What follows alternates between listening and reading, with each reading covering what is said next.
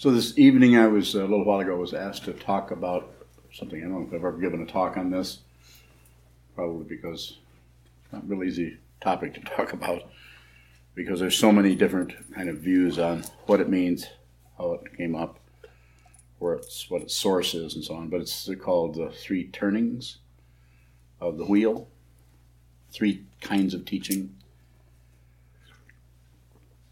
There's also sometimes people using that particular model or metaphor also talk about fourth turning.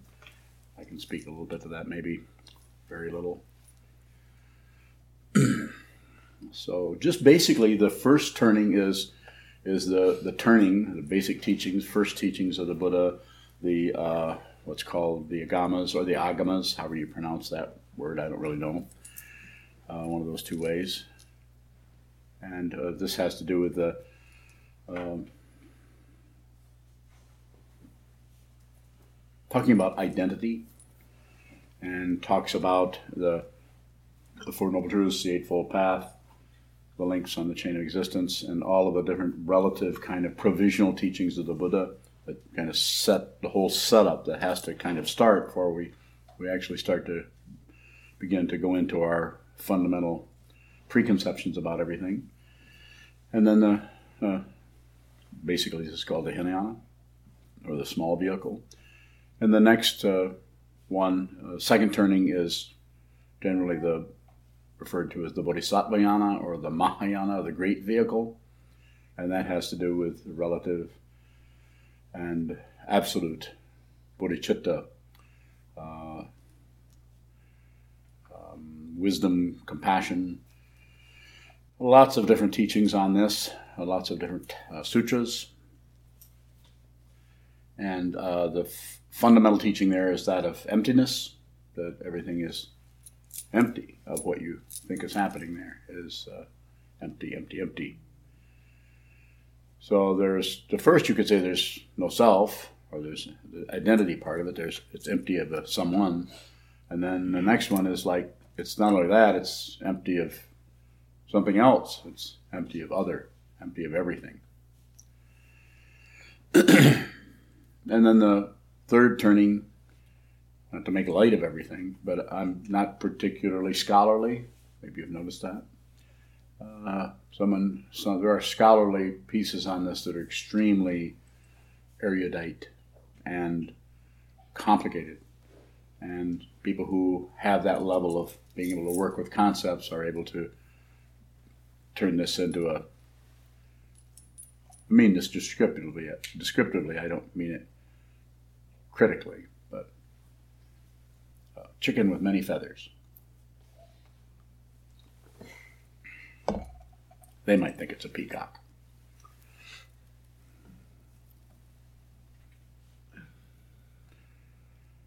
The third turning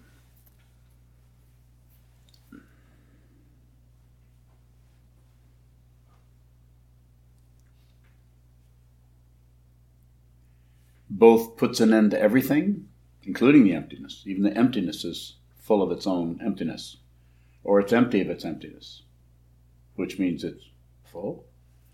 So it gets into an area where you're trying to use concepts to bring about an understanding of these different levels. Uh, this area is also referred to as luminous emptiness, third turning. Buddha, sometimes called Buddha nature. The there are various texts that point to this. I think uh, the one is the Samgya Sutra, which we've studied here. There, which there are right now three or four translations in the world. There's one in French, and then there's several in English. John Powers, um, Thomas Cleary. What's the other one? Keenan. Keenan. Is it John Keenan?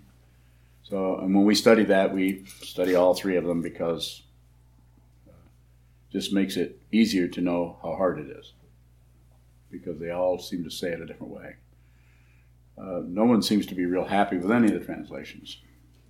I think they probably should translate it themselves.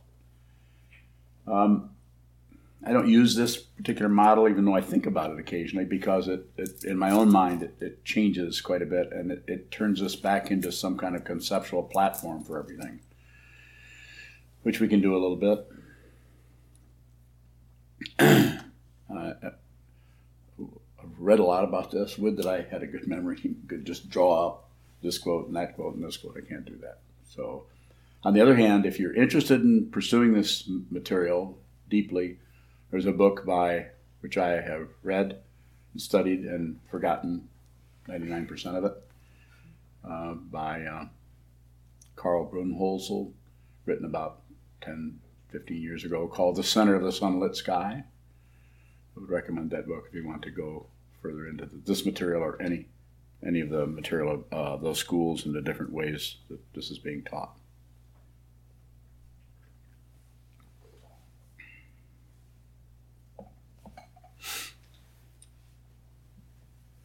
So maybe some questions might be good. Go. Um, just been very curious about the three turnings, and it seems like it's relatively easy to uh, have a conceptual understanding because there's so much material. But I'm wondering about practice, how the three turnings show up in our practice, and how we can relate to our practice out of that. I think uh, the the model that we often use is the ground path and fruition. That could work with that some in some way. Um, I think it varies a lot. It's difficult to say, well, it should show up this way or we should use it this way or that way. More specific question if you have it. Not that that's not specific. Um, well, something that's coming up around that is as we study, it feels like it's easy to start trying to get your practice to fit into whatever you're studying. And I'm wondering if there's a way we can use the teachings to access our practice more directly. So one of the things we do here, of course, as you all know, is we spend a lot of time on the cushion studying and we are uh, meditating. We also spend quite a bit of time together as a community, as a group, studying the teachings together. Uh, we actually study the, the teachings that are the foundational texts for all of these teachings, uh, including we haven't studied the the agamas for a while, or the what we did for a while studied the what Samyutta Nikaya, and uh, did we just study the Digha Nikaya? Some. So uh, at some point we'll go back to those. So I think find a spot there, and there's just so much material. We try to try to bring. Uh, I try to create a situation where we can study as much as possible together. There's only so much time, but um, as far as how to bring that to your practice or to your your particular practice and someone else here their particular practice so whether the sitting part, of the practice or the the intellectual part of the practice are going to just look different They're going to work together differently. Some people are are just naturally very very conceptual and intellectual and so they might need to actually spend more time sitting. Someone else is uh, uh, not particularly intellectual and maybe has difficulty in that area, uh, they might want to spend more time having difficulty in that area. Um, I don't know if that addresses uh, your question in a way that you would like, but I'm all ears. You've been giving a lot of talks on just observe. Yeah, only 10. and I was wondering about how a teaching like that might progress as our understanding changes?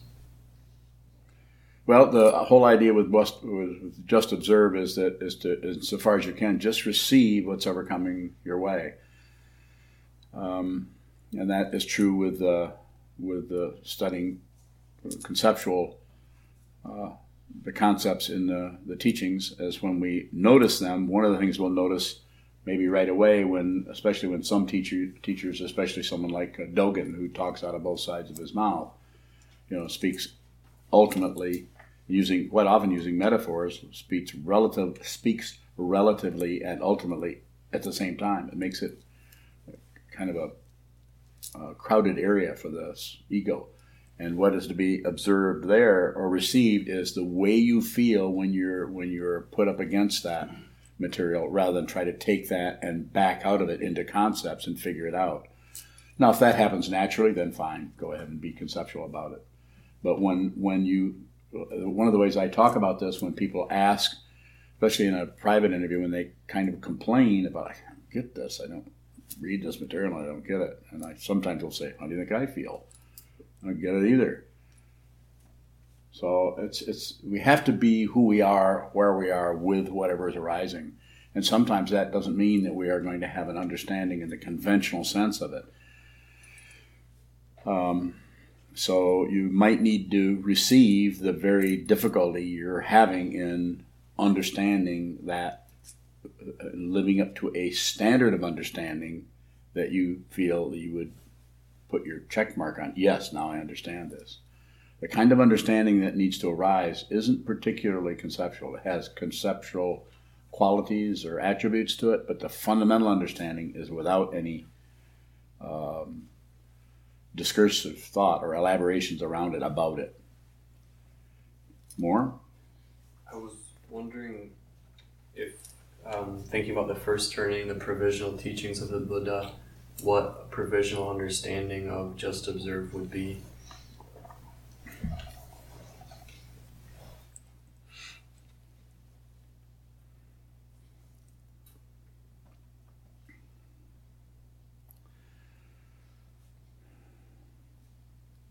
So I feel that it would be just don't add. Don't don't do anything with whatever you're seeing. Quite often we see something coming, we don't know what it is, we want to name it. We want to judge it, we want to evaluate it, we want to describe it, we want to make make it somehow fit in on the milieu of our life as some kind of meaningful part that's coming. So we tend to excuse me, we tend to you could say kind of blot out what it is in order so, to, so that we can work with it. Uh, but but then we're working with what we think it is or what we have imputed that it is, rather than what it actually is. And so that seems to be the process of.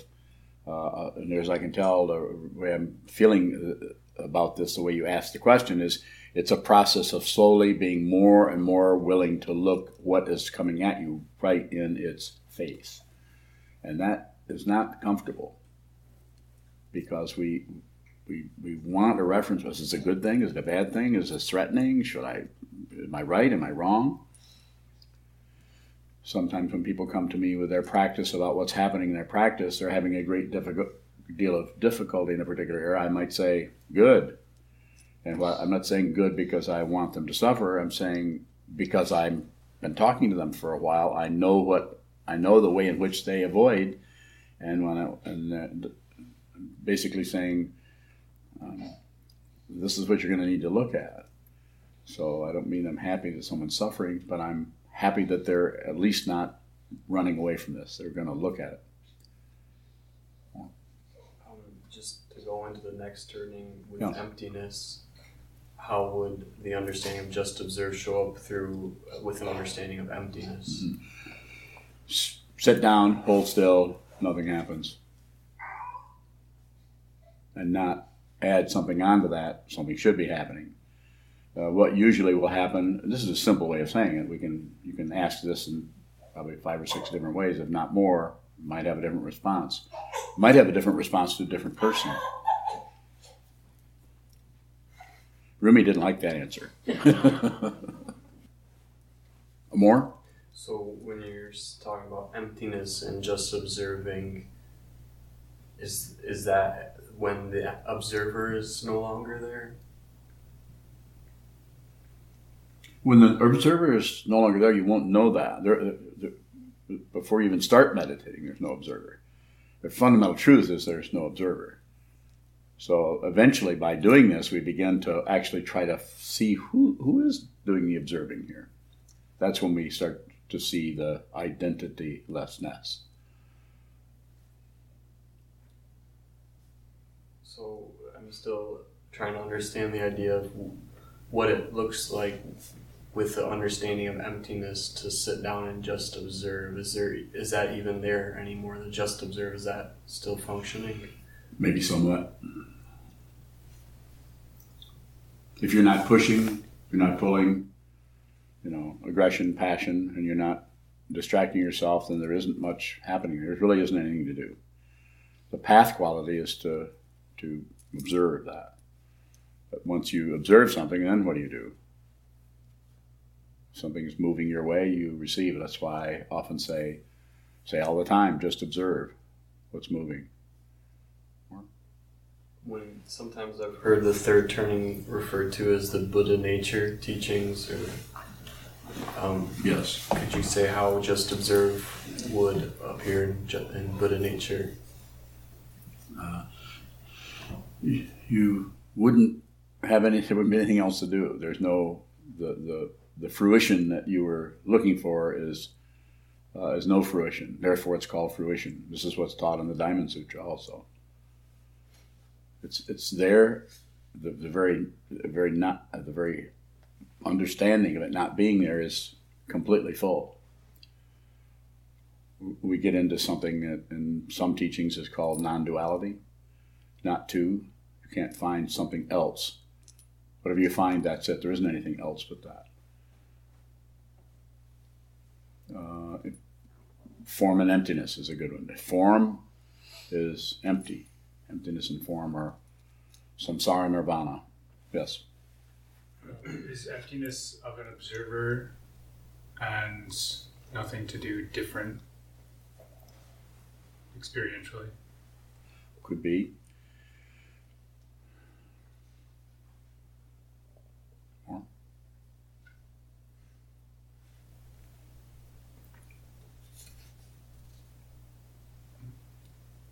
He's asking questions about how it looks like on the cushion as far as the the, uh, the three turnings and with the, the nothing to do.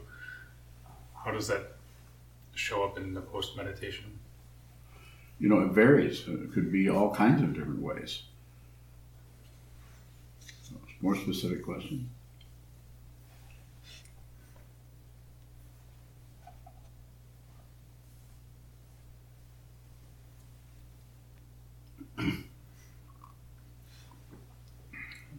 Guess what is nothing to do? Well, there was something to do. Now there's nothing to do. so again, it's, it's, something I talk about quite a bit is a contrast. The, the, the, contrast is very interesting to, to look at in your own mind. One of the contrasts that begins immediately with any practitioner is they notice how um, they have they sit for a while and feel really terrible, and it's really terrible. They can't do it. And then another time they sit, that it's totally fine. There's nothing happening. They don't care if they sit or they don't sit. And then, then if they start to grasp onto that a little bit, then that other feeling comes back. This is terrible. I don't want to be here anymore. I don't like meditating. I must be meditating wrong. Continually abandoning whatever is arising for something else or some idea about what's happening.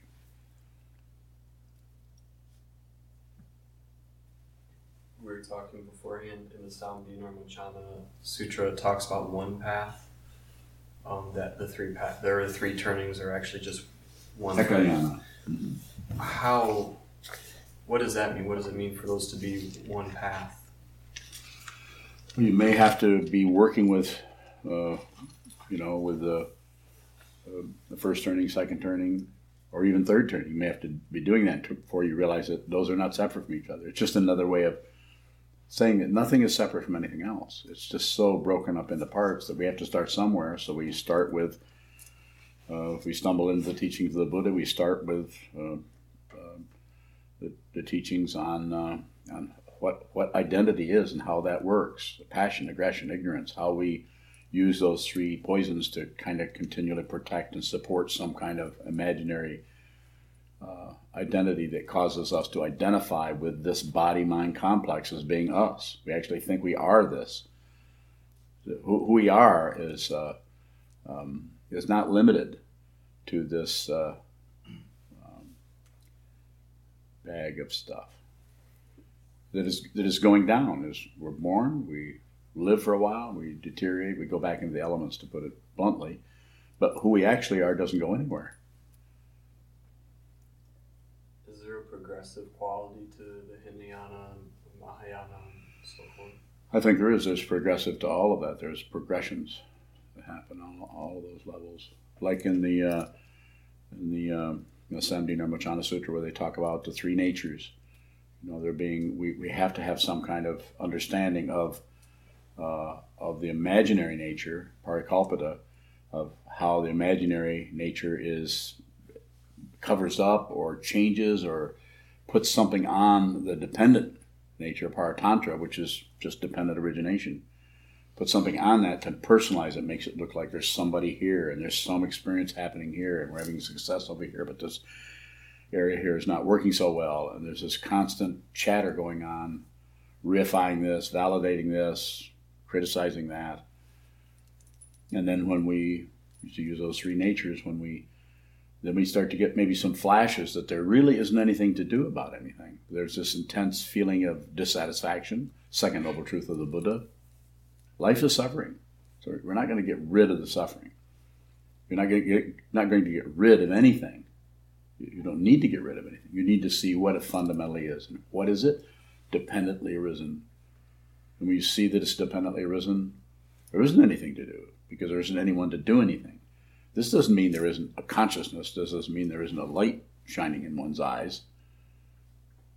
It, do, it doesn't mean that, that the situation that is as it is here isn't there. It's just that it's not separate. There's no separate entity.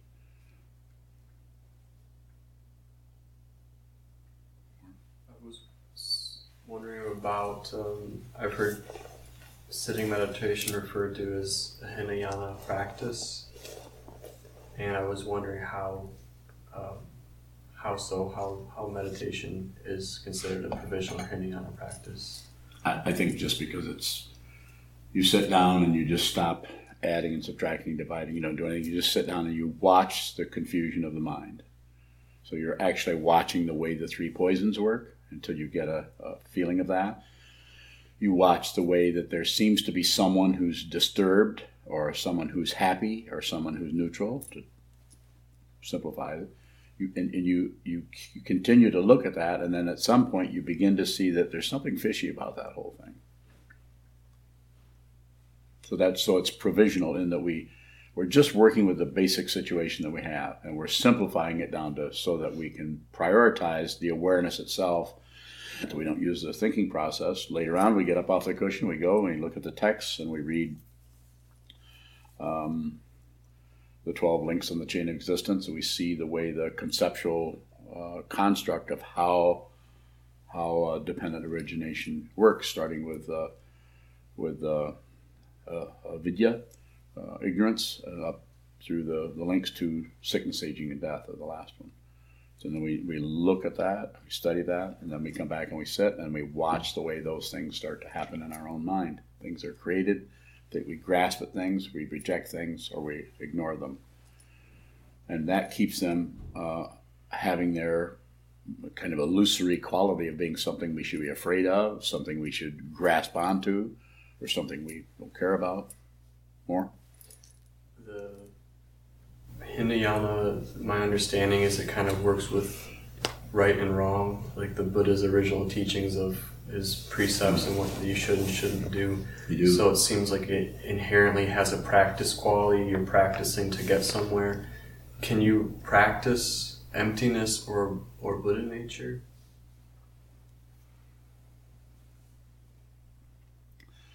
So the practice there and the and the the uh, emptiness, the uh, wisdom, compassion, the bodhisattva of uh, relative ultimate bodhicitta has different ways of working with that. Uh, Maitri Bhavana has a way of extending oneself to others, deliberately turning around the self-centeredness that wants everything for themselves and turning that around and wishing, hoping that others have benefit. There's a way of turning the mind around that way. Um,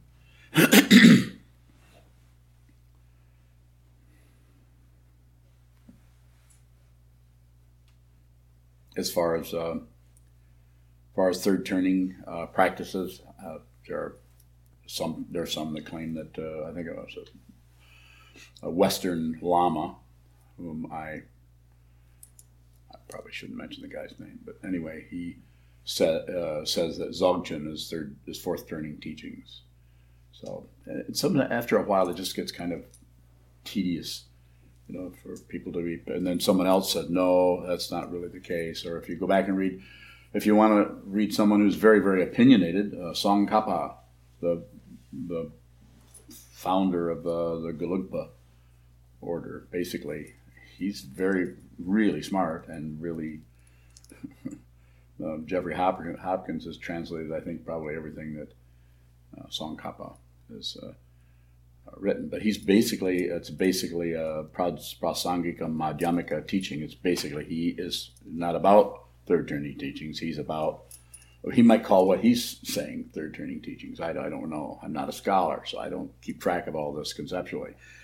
But I know enough about it to know that that's a, there's a very definite uh, kind of a disagreement between, say, the, the Kagyu tradition and the um, Gelugpa, uh, between uh, um, uh, Shentong, Rangtong, or empty of self, empty of other. So the Shentong, uh, the Rangtongpas say that um, uh, that uh, everything is uh, uh, fundamentally empty of self. So this is, I think I got it right, and somebody will let me know, I'm sure. And, uh, and the other one is uh, empty of other. It means that there that not only that there's no that even the emptiness is is is not a you can't take a position on it. This is what the third turning teachings are about. My understanding of it, not because I have an intellectual understanding of it, because I just understand it. And when I say understand it, it's not an actual understanding. Because if it were, then I could be a scholar too. And it's uh, it's more just seeing that things are not separate from anything else if you begin to see that, you the concepts can be there, and you might say, well, yeah, that seems okay, but you don't necessarily need them to back up what you understand. That's why you could attain liberation without any teaching. Unlikely. But the truth is a truth. It doesn't depend on, on some lineage in ancient Tibet or Japan or China or India for that matter. The Buddha just happened to discover something and began sharing it with others. People break it down into different ways of working with it. Go ahead. Is it necessary to work with our own confusion before we extend ourselves to others? I think it happens at the same time. And with each person, it's a little bit different. Some people are just naturally want to help everybody. They should do that. But they should also not leave, not use that as a way of covering up their own, you could say, inner work that they, they're able to hide out from it because they're so busy helping others that they the problem with that is that they get into any deep trouble out here and they have areas in themselves they haven't really looked at. This starts to resonate with that, and then they get the, the aggression, unexpected, uninspected aggression themselves mixed up with the aggression in the world or with the confusion in the world, and they project their own aggression out onto the world. Just a way of talking about it. That might not happen at all. And whereas someone else uh, might might spend more time just working on themselves might not necessarily go out. There are ways. Uh, um, uh, Shantideva talks about. Uh, excuse me, and also Atisha's seven points of mind training talks about Tonglen practice, exchanging oneself for others while riding the breath. Sending when your out breath goes out, your when your in breath comes in, you're taking in all the negativity of the world, and when the out breath goes out, you're you're, you're transmuting that into um, compassion, wisdom, and sending it out to the world. Just a very mechanical way of making things uh, irritating to the ego. I don't, I don't really teach that so much. I would teach it individually to people. I practiced it myself quite a bit. But I, I don't really think it's a general practice that everyone should be doing. I think people really need to just be working with their awareness as much as possible. Maitri Bhavana is okay because then you're not sucking in negativity. Sucking in negativity uh, can maybe be uh, problematic. With a practice like Maitri Bhavana, um, it, it kind of shows up as a practice for others. Um, yeah. And I'm wondering how it, how it is relating to others outside of our own minds. If that's what you're relating, you're relating to others as you understand them. Yeah. There are no others. I don't mean to be cute here. I'm just saying that th- there is a tremendous separation going on. People are all over the world, billions. Wasn't it 750 billion? I know you counted them once and was telling me about it. So there, there you have it. We've got all this happening, but the, the, the, we just have to meet it where it's at, which is in our own mind. We, we can't. There's no way to even think about that other than just a projection about it. So we relate to the projection, which is not separate from the actuality, which is not separate from the projection. Go ahead. Does the actuality have different characteristics than the projection? It won't matter. Of course, it would have. Just like these are the same, right? Right? See, you don't know what to say. Is the projection we relate to in our own minds during a practice like Maitri Bhavana any different from the projection when we're actually interacting with the physicality of another? Yeah. Fundamentally not, but it's probably going to look different for maybe maybe quite a while until it doesn't, and then it can do anything it wants. Then then it can just do anything because you're no longer protecting anybody. You're no longer protecting a isolated consciousness from everything else. You're not threatened by anything. If, if anything, you're supported by everything because you're not separate from it. It's like being a grain of sand. Go ahead. How are we able to help others when the situations are still laminated with our projections? Well, if you can ask that question, that means you've been looking at them. And I would say just keep going. The, the, quite often, the conceptual understanding precedes uh, the the awakening or the, the the understanding that doesn't have any understand anyone understanding anything.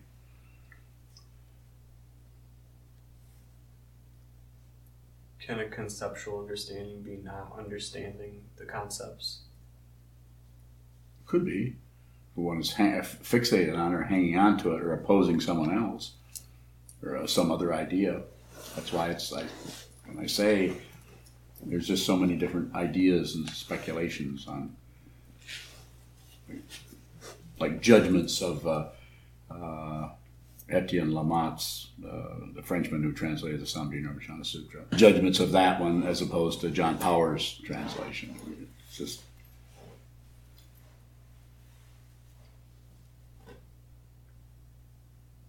I mean, they're just opinions, people's opinions on ideas on things. I think it's quite humorous myself. I don't even speak French. Even I know somebody's French, so. Further questions, please? Yes, sir. Um, you said the first and second teaching um, correspond with Hinayana and Mahayana. Does the third turning have a yana that it corresponds to? Well, sometimes it said it has been said as the Vajrayana. Sometimes the Vajrayana is thought as fourth turning. So you know, it's kind of speculation. People would justify why they're saying it that way because of this and this and this. But it would be, to me, it's just not locking down on the emptiness teachings of uh, of uh, Nagarjuna. Uh, and you know, for uh, this is how does it go? Somebody recite it for me. Not this, not that, not both, not neither. Yeah, the fourfold negation. Not this, not that, not both, not neither. That's like empty. It just wipes everything else. And then, and then realizing if you can make that statement, that's also empty of what was just said. You fundamentally can't find uh, anything separate. Or you could say you can't find anything.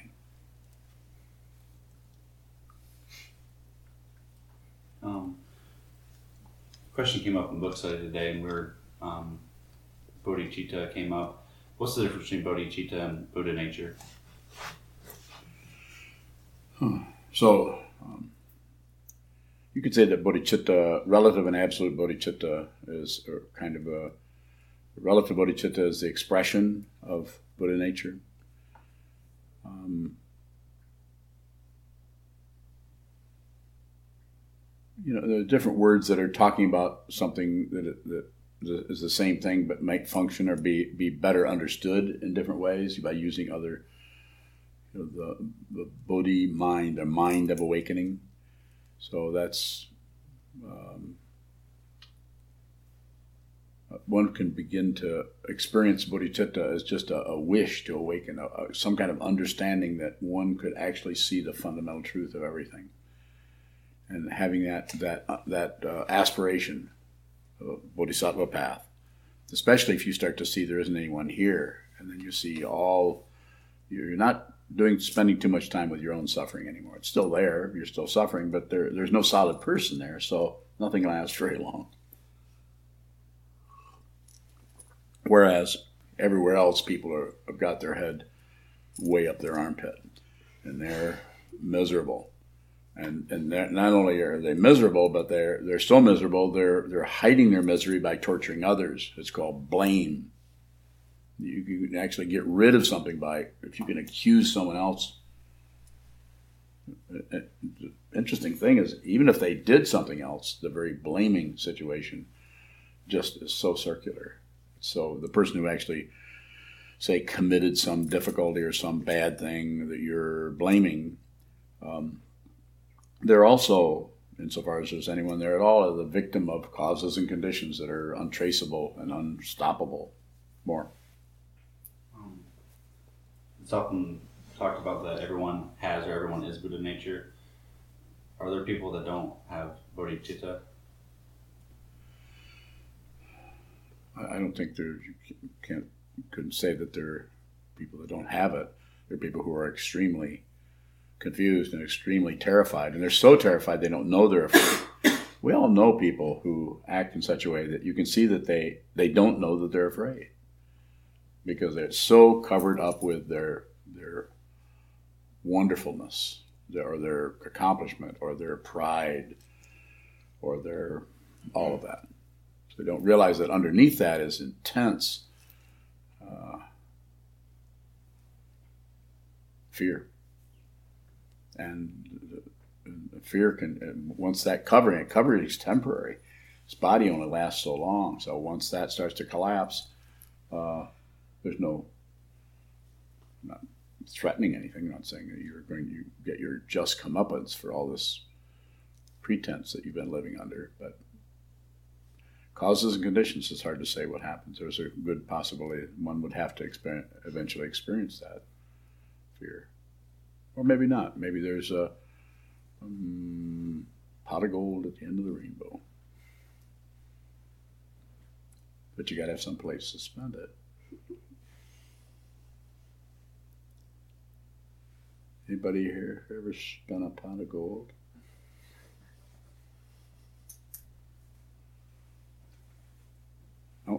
Guess not.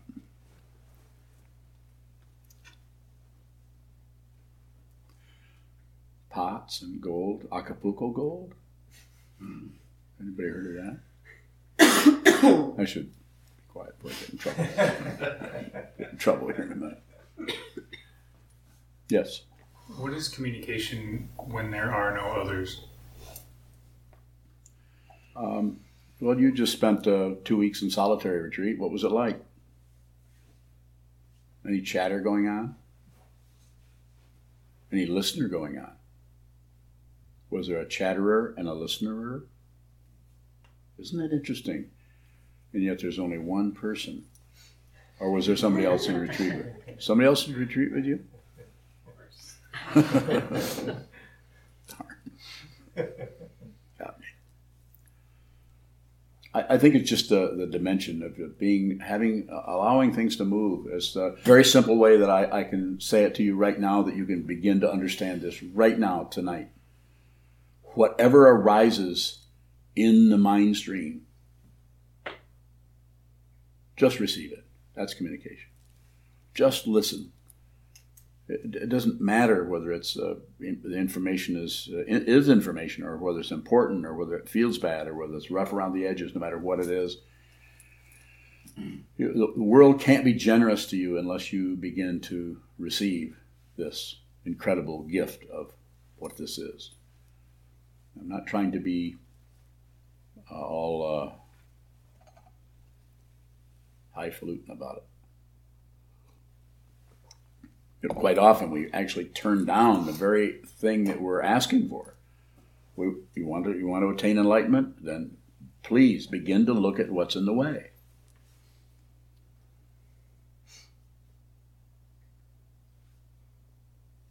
Is there any truth in our projections? Well, there's some. It's called relative truth. Ultimately, no, because it's not separate. So it's not separate from anything else. So the, the whole plus and minus, the whole personality of winning and losing, or living and dying, or any polarity is gone.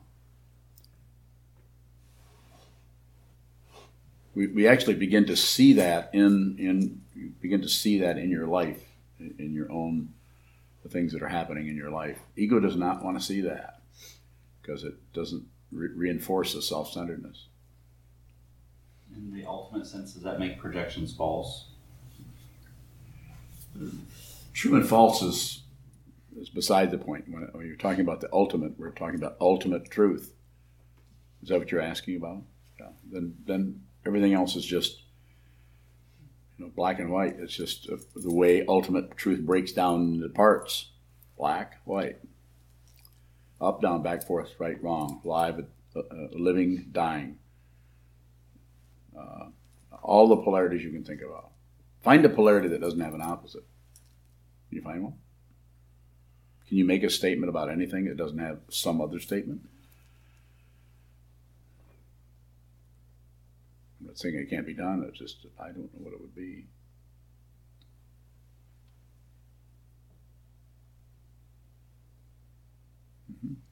Are, uh, are projections just contrast too? Yes. Yeah, we we but the self-centeredness out of hope and fear or some kind of paranoia, the seventh consciousness as is talked about in the Yogacara tradition and talked about in the what we're talking about there, the Samdhi Nirmocana Sutra. Uh, the eighth consciousnesses. The seventh is the one that thinks something's it's the paranoid part of the consciousness that shrinks into a protective layer. I saw that yawn. Not going to stop me. I'm going to keep right on going. Yes. More about that. Shut up. Can I ask the same question again? Yes. Are projections just contrast? What did I say the first time? I don't remember. That's why I asked.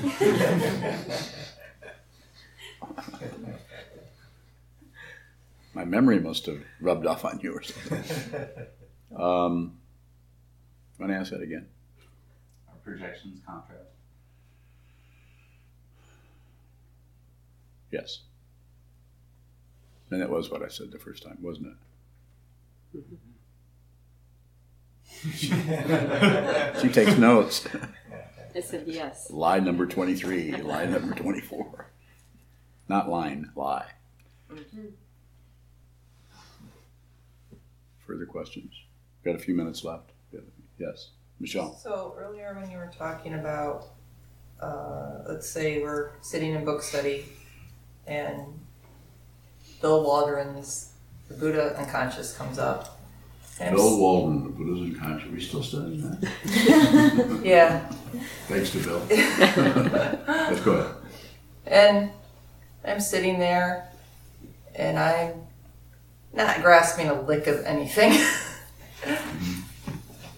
and I am just, what you're suggesting is just to sit there and just notice how I'm kind Yeah. of rejecting or just kind of just being like, eh, this just, I'm just not I'm saying that. getting this. And there's really nothing there to really understand. What's happening is your your your understanding of understanding is beginning to change. Your your your understanding what you impute the whole idea of understanding is. We're, we're not. That's why the whole idea of giving young people tests and so on just so, such a misunderstanding of human intelligence. It's just a very low level, uh, materialistic approach to it.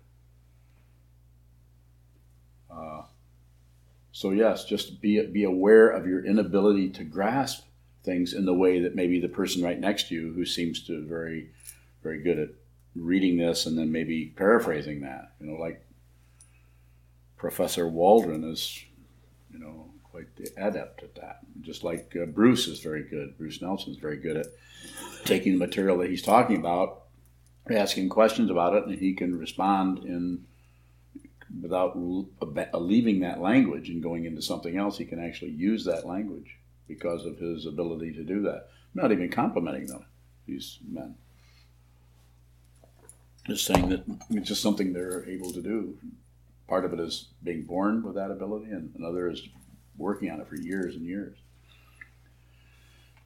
So, but what you're experiencing is totally, uh, totally appropriate. Some people may not have what you're having. Some people may have another version of that. But reading something, a text, especially in Buddhism, because it's it's always getting ready to take you off the deep end. It's talking about uh, uh, emptiness teachings or uh, a Buddhist unconscious, the way that works with the the, the uh, eight uh, forms of consciousness and so on. it's always moving you towards a deeper and deeper understanding of it. So your say frustration over that is actually how it feels to learn that. It doesn't mean you're necessarily going to get added on little tidbits of information you can memorize so you can pass a test. You already know that. But I'm saying just stick with the frustration. Go. But I think it's important. That's why we do so much of that studying here, because that part of the that part of our our, our thinking process, our mind needs to be needs to be exercised in that way. We need to go in there and, see, and, and feel the the intellectual muscles in that area are, are, not quite often challenged. Not used to using those because they they work a little bit differently than just uh, the general uh, straightforward logic. Logic works too, up to a point.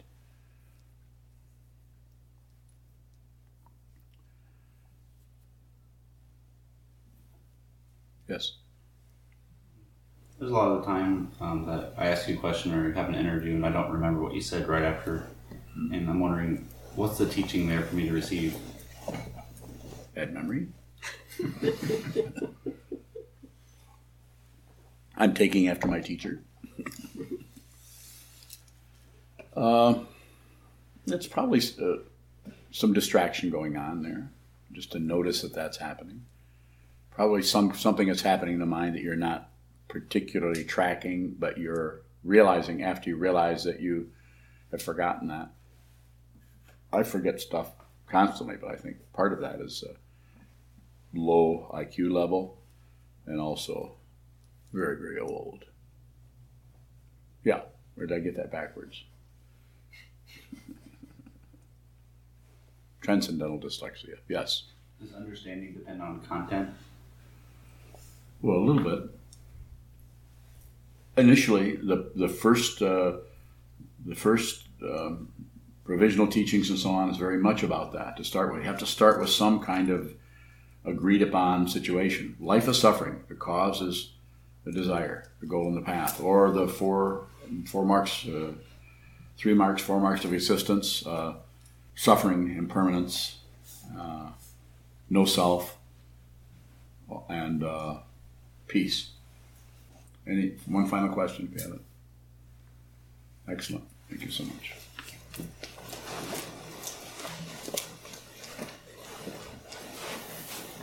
So we'll stand and dedicate the merit in the back of our red chant books.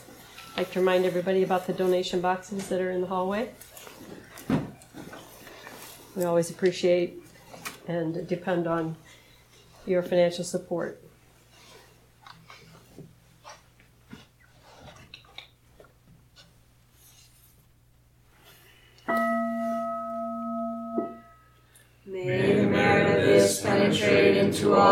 So that we and every sentient being together can realize the Buddha's way.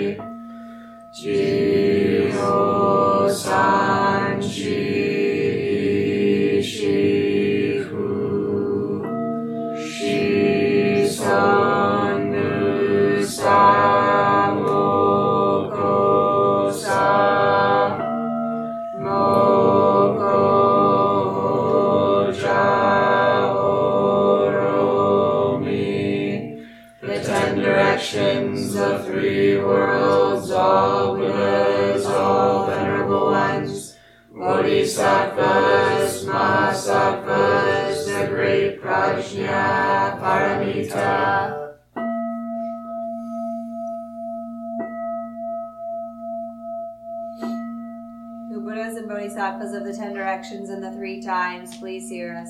Please come down out of the light and protect Sokukoji Buddhist Temple Monastery, our Sangha, families, friends, and visitors. Heal everyone who is unhappy, sick, or suffering, and fill them with light.